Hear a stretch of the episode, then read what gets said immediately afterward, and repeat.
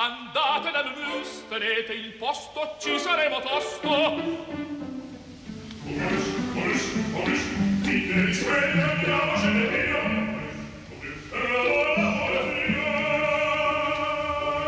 Momius, il caffè dell'opera. Buongiorno, benvenuti al programma di Laura Zanacchi che cura anche la regia, la responsabilità tecnica è di Giuseppe Scarlata. Buongiorno da Sandro eh, Cappelletto. Diamo il benvenuto in studio a Silvia D'Anselmo. Buongiorno Silvia. Buongiorno. Grazie di essere con noi. Oggi ci occupiamo di danza.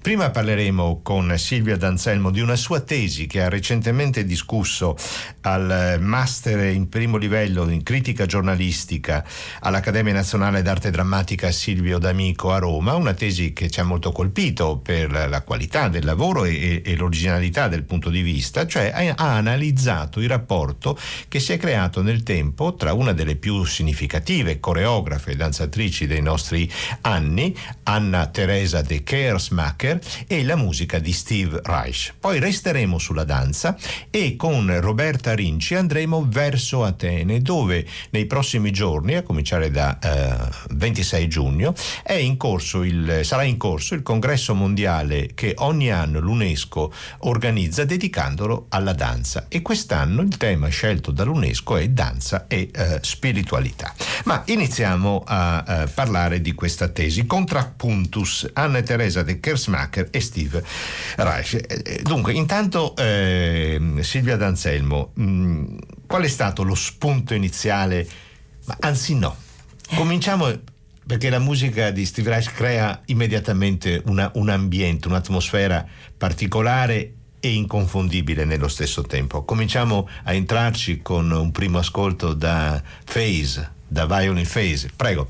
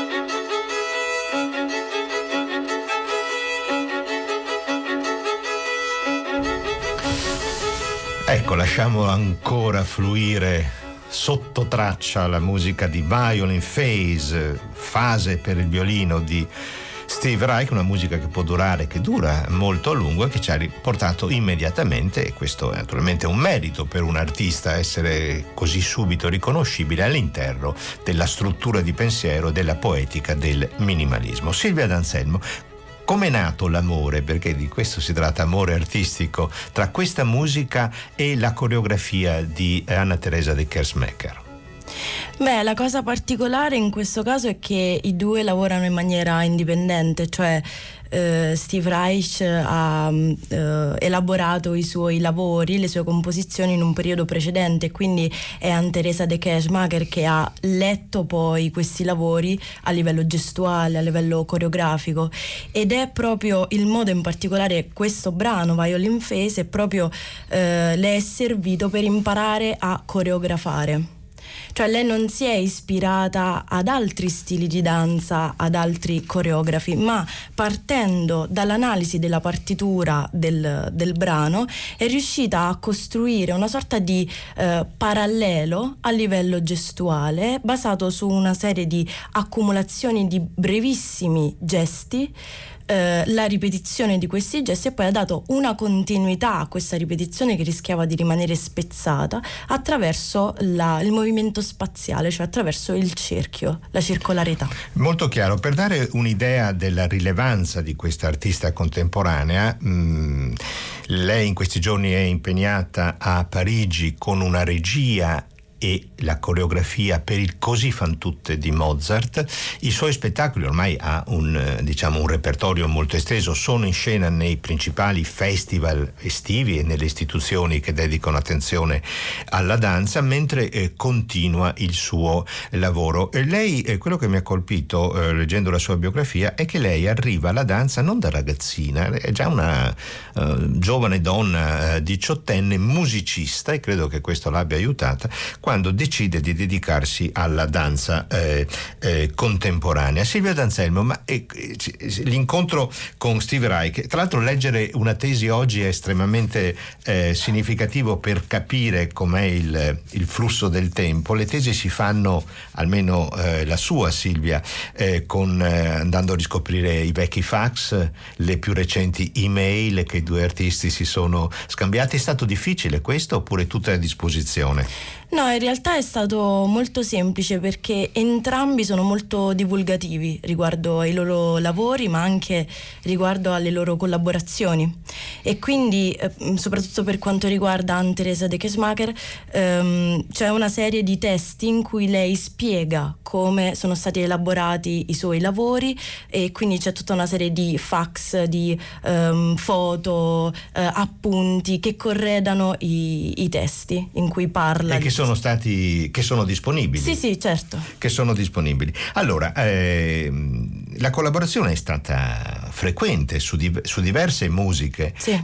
sempre create prima, non sì. nate per quella danza, per no. quella coreografia, per quel balletto, no, nate, nate prima. E tra le tantissime scelte musicali che Anna Teresa de Kersmacher ha, ha compiuto durante la sua eh, carriera, però Steve Reich rimane una, una stella fissa, cioè si è ispirata diverse volte alla sua musica, ad esempio a drumming.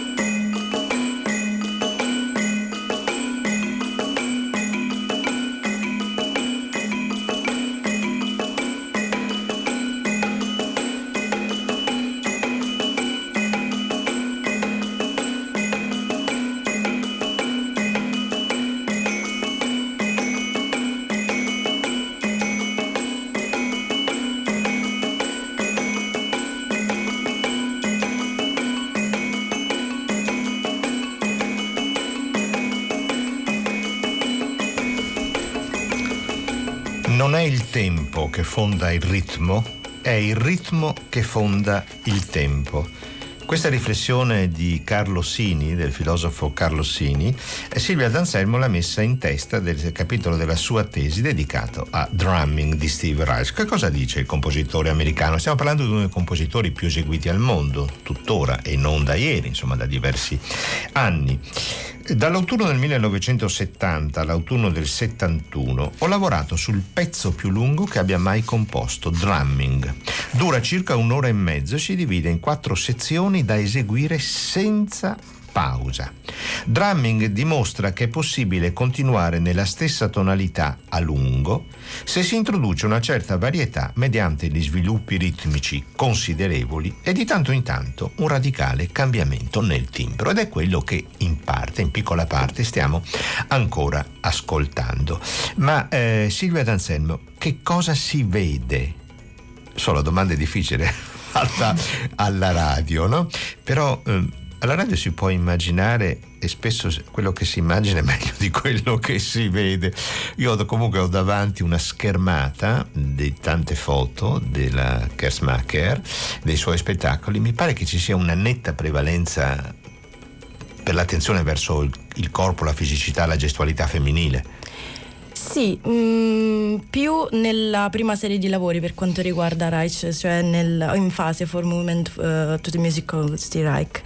Eh, mentre in drumming, eh, in effetti, i danzatori che sono 12 sono sia, sia uomini che donne, il materiale è intercambiabile eh, tutto è contenuto in nuce in maniera sintetica in una sola frase danzata che segue la spirale, l'andamento della, della spirale e eh, l'accelerazione del tempo eh, della serie di Fibonacci. Fondamentalmente eh, Anne-Teresa de Kesmacher ha in qualche modo trovato un corrispondente corrispettivo del pattern musicale di Steve Reich. Nella sua gestualità. Esatto. Ecco, questo è un, è un punto eh, che io trovo eh, centrale eh, sia nella riflessione della sua tesi ehm, sia eh, nella musica direi che nella coreografia della Kesmacher è una musica ripetitiva, questo sì. si capisce immediatamente. È una musica che può portare anche a una sorta di mh, mm, stato di meditazione. di meditazione sì. o, una concentrazione molto profonda. Una concentrazione molto profonda. Posso dire che è una musica che ha degli aspetti ossessivi anche e che ritrovo nella coreografia. Eh, sì, però al tempo stesso io non la vedrei così, così. perché in realtà eh, il loro modo di intendere la forma è molto aperto, mm. cioè mm. è un processo, quindi è qualcosa che è in divenire continuo e la stessa cosa lo fa lei visivamente.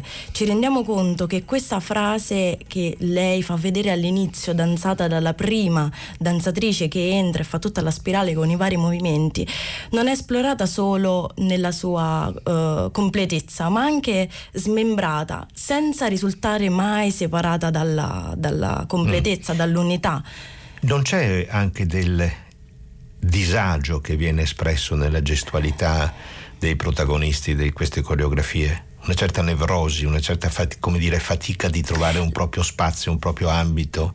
La fatica più che una nevrosi, secondo ah. me è il contrario, entrare sia in questa danza che in questa musica significa eh, entrare in contatto con le persone che ci stanno intorno. Che non è mai così facile. No, è, è molto difficile indubbiamente, però il loro punto è questo aspetto è molto bello, secondo me, molto significativo, il fatto che non è una danza fatta dal singolo o da un autore, è la stessa cosa la musica, ma è qualcosa che si trova nell'insieme, nell'intesa con gli altri. Eh, e credo che questo sia il fascino profondo sì. delle sue coreografie che spieghi anche il suo enorme successo che ha e che continua a avere. Adesso un ascolto che ci sorprenderà, che ci porta indietro di 900 anni, sì. sì. ma che però in fondo è, si lega bene a quanto abbiamo finora detto e ascoltato.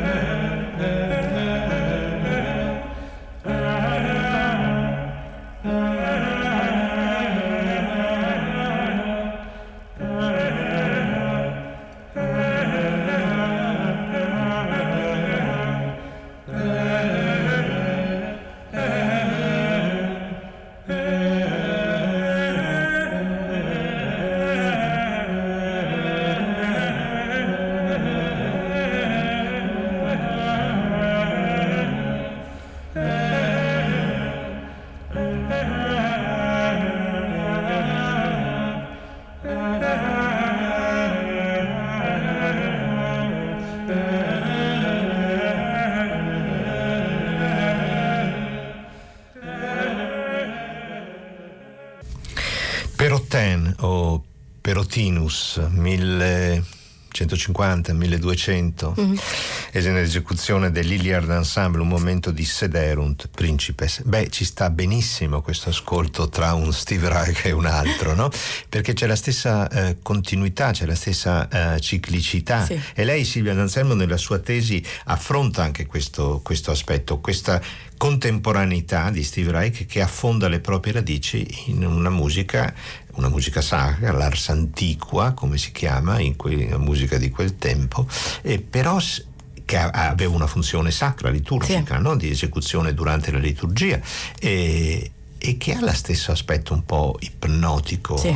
meditativo, eh, Porta la stessa idea di tempo, porta, un, un'idea ecco, di tempo molto ecco, simile. Ecco, perché in fondo il cuore del lavoro della Kersmacher e di Steve Reich anche è sulla percezione, sul fluire del sì, tempo. No? Sulla costruzione del eh, tempo, sì, che è un tempo in qualche modo profondo, cioè non c'è una linearità nell'ascolto della musica diciamo definita colta occidentale, noi siamo eh, indirizzati da una serie di comparazioni e quindi l'ascolto segue una sorta di linearità direzionata alle volte. In questo caso invece c'è l'esplorazione della profondità della, di, del tempo profondo, dell'attimo inteso come, come evento, perché ogni cosa vale di per sé ha un suo valore non però gerarchizzata rispetto alle altre. Certo, eravamo direzionali con la nostra sì. musica europea, forse non lo siamo più sì. e questo spiega l'enorme successo che ha quello che io definisco il neo-spiritualismo baltico perché è cominciato lì, penso a Part, a sì. tanti altri compositori di quell'area geografica, il cui successo in fondo si può spiegare con parole e motivazioni non molto lontane da quelle che ha possono farci capire il grande successo del minimalismo nato negli Stati Uniti. Mm. Un po' c'è la, un po' la stessa dimensione di un tempo, che è un tempo sottratto al vertiginoso consumo, all'ansia del tempo che affligge la nostra dell'attesa. Quoti- sì, sì, dell'attesa, dell'attesa. E volevo leggere le ultime eh, parole della tesi di Silvia D'Anselmo, che ripeto è una neolaureata del master in primo livello in critica giornalista dell'Accademia Nazionale d'Arte Drammatica Silvio eh, D'Amico, che siamo molto lieti um, di ospitare a eh, Momus. Le ultime sue parole hanno una maturità um, notevole pensando alla sua giovane età, Silvia. Non si punta a lasciare ai posteri una traccia della propria esistenza, quanto piuttosto a spiegare innanzitutto a se stessi che cosa sia questa esistenza. Il legame con questa componente è imprescindibile, come lo è quello con la natura e tutto ciò che ci circonda. Non c'è nessuna nostalgia per una rappresentazione ordinata e serena del cosmo, anzi, quello che si tenta di riprodurre in queste opere è il suo continuo e imprevedibile divenire, l'unica costante ormai riconoscibile. Così convinta a sentirle rileggere ad alta voce dopo averle scritte? Sì, in realtà sì, sono abbastanza convinta di questa cosa, proprio perché la loro struttura eh, fondante delle loro opere è così, non è una forma immagine, ma è un continuo divenire, un continuo processo, qualcosa di mutevole e credo che sia eh, il, il modo di vivere in cui siamo immersi ora. Che cosa distingue Music for 18 Musician, musica per 18 musicisti di Steve Reich dagli ascolti precedenti? Beh, la, la, differenza fondamentale è proprio un maggiore vitalismo organico, cioè mentre negli altri casi c'è un maggiore eh, meccanicismo, una ripetizione che è più facile da, da, seguire, da identificare, in questo caso l'esplosione delle, degli elementi di base e la moltiplicazione della sintassi, eh, del, della complessità della sintassi, creano un, un lavoro più difficile da seguire nel processo, eppure comunque il processo come anche la ripetizione rimangono all'interno del, del, del brano. Allora, ascoltiamo un momento di questa organicità, che c'è una parola che ci ricorda il divenire anche della natura, no? sì.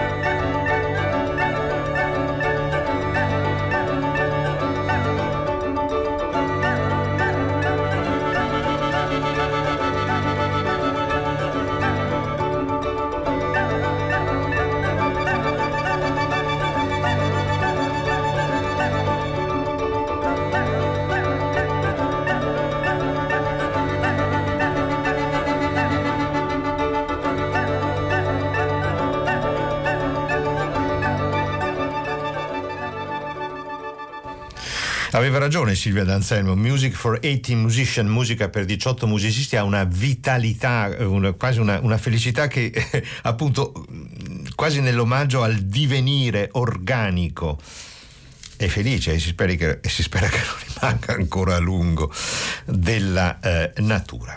Ora ci spostiamo dal ehm, Belgio della Kersmacher, di Anna Teresa de Kersmacher e dagli Stati Uniti di Steve Rice, ci spostiamo ad Atene perché ad Atene dal 26 al 30 giugno avrà luogo il 5 54 congresso mondiale sulla eh, danza e sulle ricerche più significative in atto oggi nel campo della danza e della coreografia. È un appuntamento eh, promosso dall'UNESCO e mm, che si pone proprio l'obiettivo di dare come una fotografia di quanto sta accadendo, naturalmente in maniera non esaustiva, ma insomma di alcune delle tendenze più significative della ricerca, si punta molto sulla ricerca nella danza contemporanea. A questo eh, congresso è stata invitata anche una danzatrice studiosa italiana, Roberta Arinci, che lavora da sempre sul tema del rapporto fra danza e spiritualità.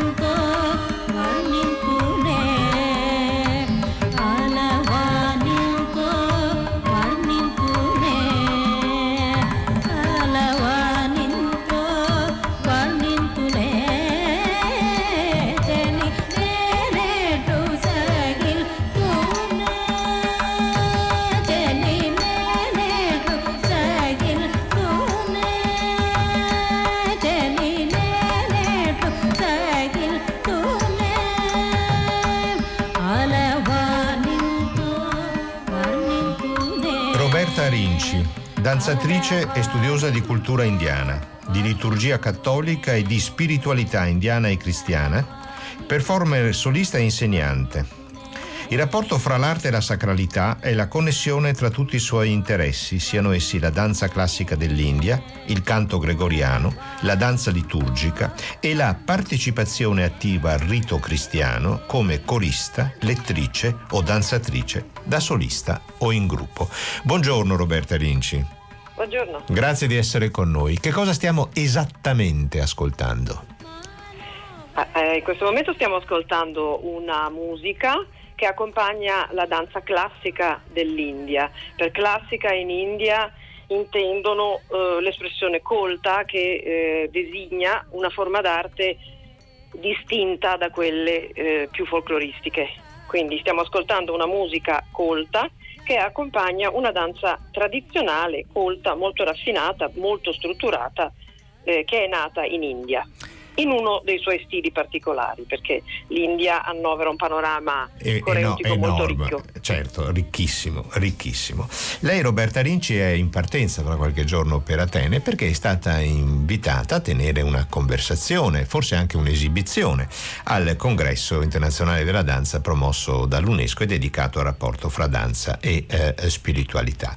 Ehm, lei danza da sola o con il suo gruppo, è un'attività eh, importante in Italia e non solo eh, in Italia, anche mh, diciamo questa è una musica indiana, eh, questa musica in che occasione l'ha danzata?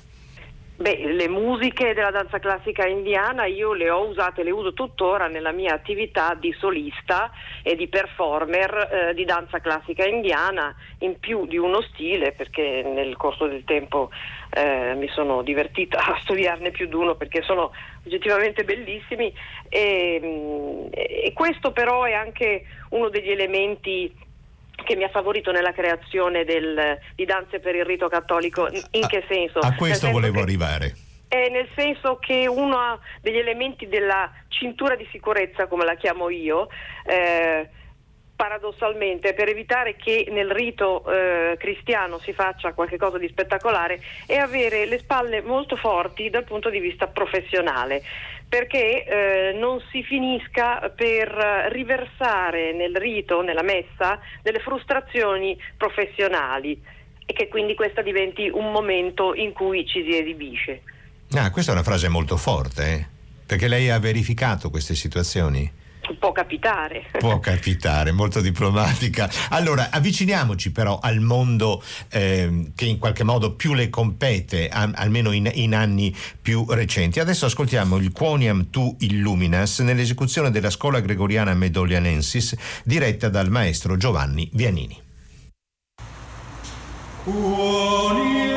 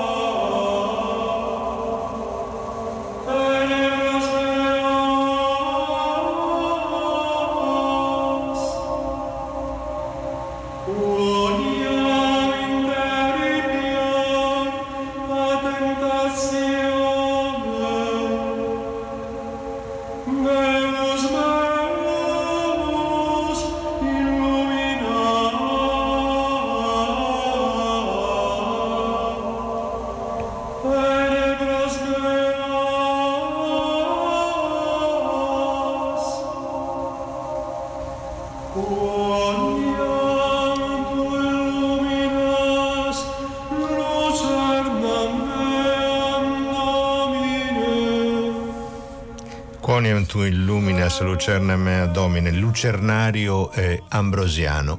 E Roberta Rinci, come si può danzare su questo canto? È la prima domanda. E la seconda, collegata, questa sua proposta, ehm, certamente molto in- innovativa nel- per quanto riguarda il- il- l'atteggiamento dei fedeli, la percezione dei fedeli durante i riti eh, della religione cattolica, come è stata accolta? Ha avuto delle difficoltà inve- o ha avuto dei riscontri positivi? Ma anzitutto, eh, Beh, la scelta del gregoriano eh, è nata in me dalla militanza decennale nel coro del maestro Giovanni Vianini di canto gregoriano e ambrosiano. Il quoniam è un lucernario tipico del uh, rito ambrosiano, che è il rito cattolico peculiare della Chiesa milanese. E quindi a un certo punto mi è venuto con naturale eh, questa scelta. Anzi, ho cominciato a fare danza liturgica sul canto gregoriano. È stato usato poi eh, nella celebrazione, abbastanza recentemente, nella celebrazione liturgica del Venerdì Santo, celebrazione della Passione del Signore delle tre del pomeriggio, perché eh, il messalino ambrosiano prevede dal 2008, dalla sua riforma, la introduzione di questo canto rituale antico eh, che accompagnava l'accensione dei lumi nella chiesa per la preghiera del Vespro, per questo si chiama eh, lucernario. lucernario. Ecco, e ehm, accompagnava proprio questo gesto processionale in giro per la chiesa, si accendevano i lumi. Potremmo dire con una terminologia eh, post conciliare che è un cosiddetto canto rito, cioè il canto dura tanto quanto dura il gesto rituale. Il gesto rituale. Ecco, ma, ecco, ed è stato adoperato prego. per questo perché il Messalino lo prevedeva insieme all'inno Vexilla Regis. Per la verità però eh, l'esperimento del canto gregoriano è finito abbastanza presto per una questione di pertinenza al rito. Ovviamente eh, è nato in un momento in cui il rito non era quello che è oggi, a seguito della riforma del Concilio Vaticano II, che prevede la famosa actuosa partecipazione, cioè la partecipazione attiva dei fedeli, e eh, è molto difficile far cantare canto gregoriano ambrosiano a un'assemblea, anche se ci sono delle, delle eccezioni. E quindi oggi l'assemblea canta eh, dei canti diversi. Mm. Non sempre così di cattiva qualità come viene detto. Ah, no, questo è un altro discorso che abbiamo affrontato un annetto fa Momus, proprio con una puntata dedicata a questo problema. Ma restiamo sul suo specifico. La partecipazione attiva. Io ho assistito a delle funzioni ehm, cattoliche eh, in continenti extraeuropei, in Africa, in Sud America. C'è tutta una vitalità, una partecipazione, una vivacità, una fisicità incomparabilmente superiore a quella che di norma c'è nelle chiese europee. È così? Beh certo è così, e, eh, anche da noi, per esempio nella chiesa milanese, da molti anni eh, si celebra più o meno in questo periodo la festa delle genti, eh, che è una celebrazione che eh, qualche anno fa è stata tenuta in Duomo, che raduna tutte le eh, varie etnie extracomunitarie che vivono in Milano e che sono di confessione cattolica. E, eh, certamente ci sono eh, dei posti come l'Africa, per esempio, dove un gesto molto semplice e rituale, che è quello della presentazione dei doni, eh, cioè della preparazione si direbbe, cioè il momento in cui il pane e il vino viene portato all'altare da persone che, partecip- che appartengono all'assemblea, Ecco, eh, in Africa questo gesto viene fatto non esattamente danzando, ma diremo noi non sono capaci di stare fermi, cioè riescono a darsi un movimento ordinato, disciplinato, sì. ritmico, contenuto di grande eleganza. Elegantissimo, ecco, vero, certo, elegantissimo. Eh, ecco. sì. Ascoltiamo un momento dell'alleluia irlandese, che è un'altra eh, degli ascolti delle musiche che lei ci ha eh, suggerito mh, mm, preparando questa nostra puntata di Momus.